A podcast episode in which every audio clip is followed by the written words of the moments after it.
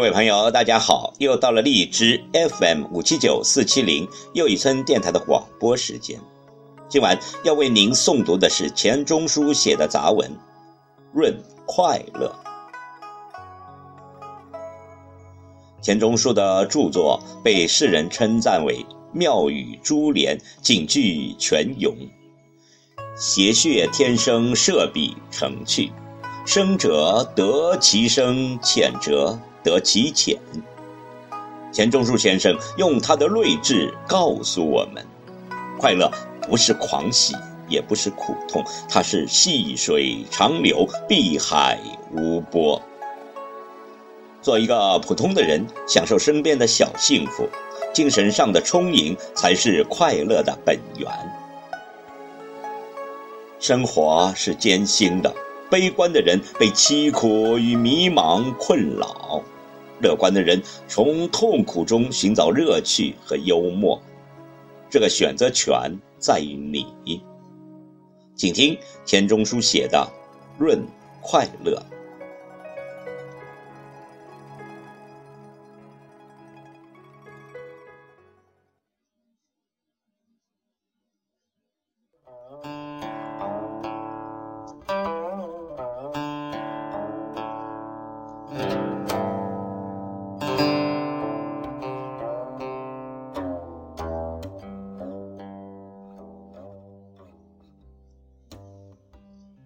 人在高兴的时候活得太快，一到困苦无聊，又觉得日子走得特别的慢。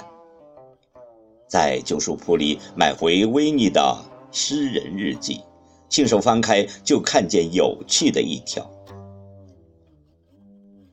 他说，在法语里，“喜乐”一个名词是“好”和“终点”两字拼成，可见好事。多么，只是个把钟头的玩意儿。我们联想到我们本国话的说法，也是同样的意味深涌。比如“快活”或“快乐”的“快”，就把人生一切乐事的飘忽难留极清楚地指示了出来。所以，我们又感叹说：“欢乐闲夜短。”因为人在高兴的时候活得太快，一到困苦无聊，越觉得日子像跛了脚似的，走得特别的慢。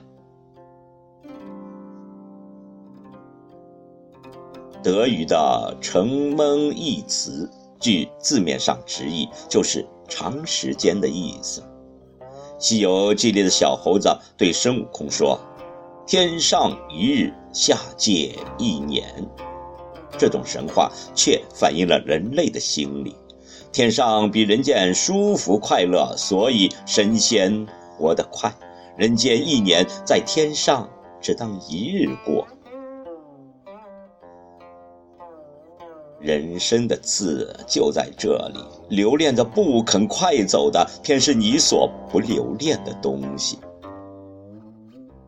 永远快乐这句话不但荒谬的不能实现，而且渺茫的不能成立。快过的绝不会永久。我们说永远快乐，正好像说四方的圆形静止的动作，同样的自相矛盾。在高兴的时候，我们空对着瞬息即逝的时间喊着说：“逗留一会儿吧，你太美了。”那有什么用？你要永久，你该向痛苦里去寻找。不讲别的，只要一个失眠的晚上，或者有约不来的下午，或者一堂沉闷的听讲，这许多比一切宗教信仰更有效力，能使你尝到什么叫做永生的滋味。快乐在人生里，好比引诱小孩子吃药的方糖，更像跑狗场里引诱狗赛跑的电兔子。几分钟或者几天的快乐，赚了我们活了一世，忍受着许多痛苦。我们希望他来，希望他留，希望他再来。这三句话概括了整个人类努力的历史。快乐的引诱不仅像电兔子和方糖，使我们忍受了人生，而且仿佛钓钩上的鱼儿，竟使我们甘心的去死。这样说来，人生虽痛苦，却不悲观，因为他始终抱着快乐的希望。现在的葬，我们预知了将来屈服；为了快活，我们甚至于愿意慢死。洗一个澡，看一朵花，吃一顿饭。假使你觉得快活，并非全因为澡洗得干净，花开得好，或者菜合你口味，主要是因为你身上没有障碍。轻松的灵魂可以专注肉体的感觉来欣赏，来审定。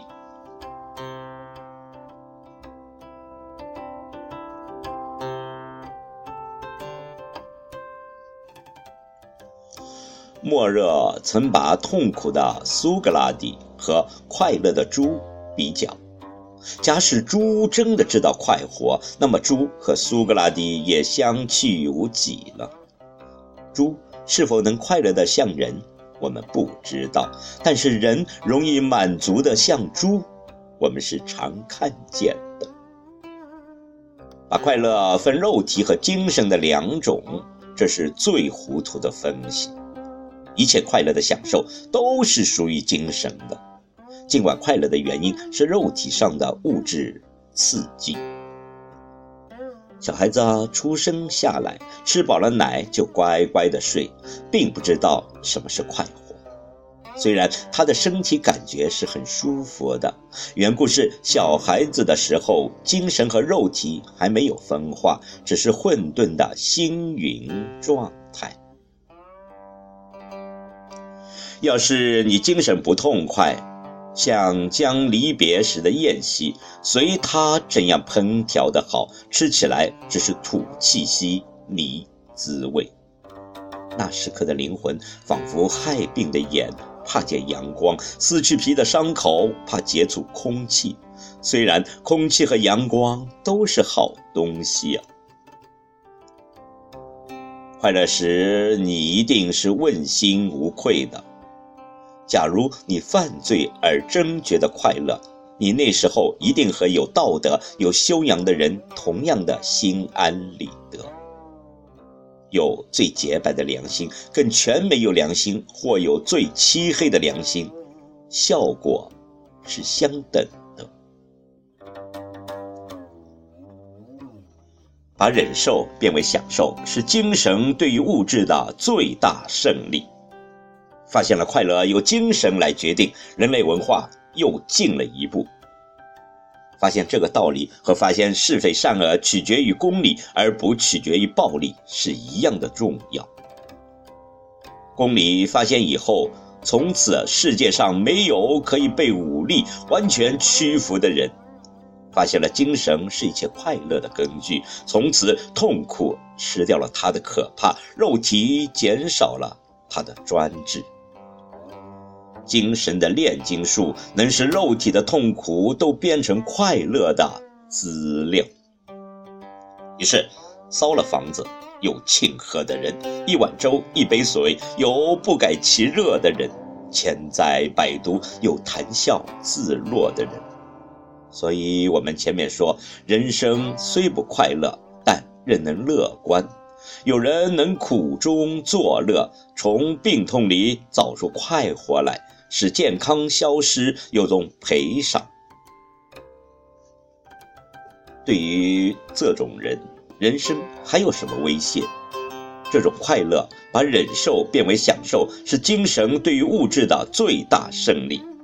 灵魂可以自主，同时也许是自欺。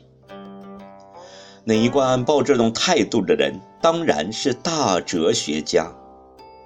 但是谁知道他，不也是个大傻子？是的，这有点矛盾。矛盾是智慧的代价。这是人生对于人生观开的玩笑。生活中总是会碰到各种不顺心的事，其实再回头看时，都不是事。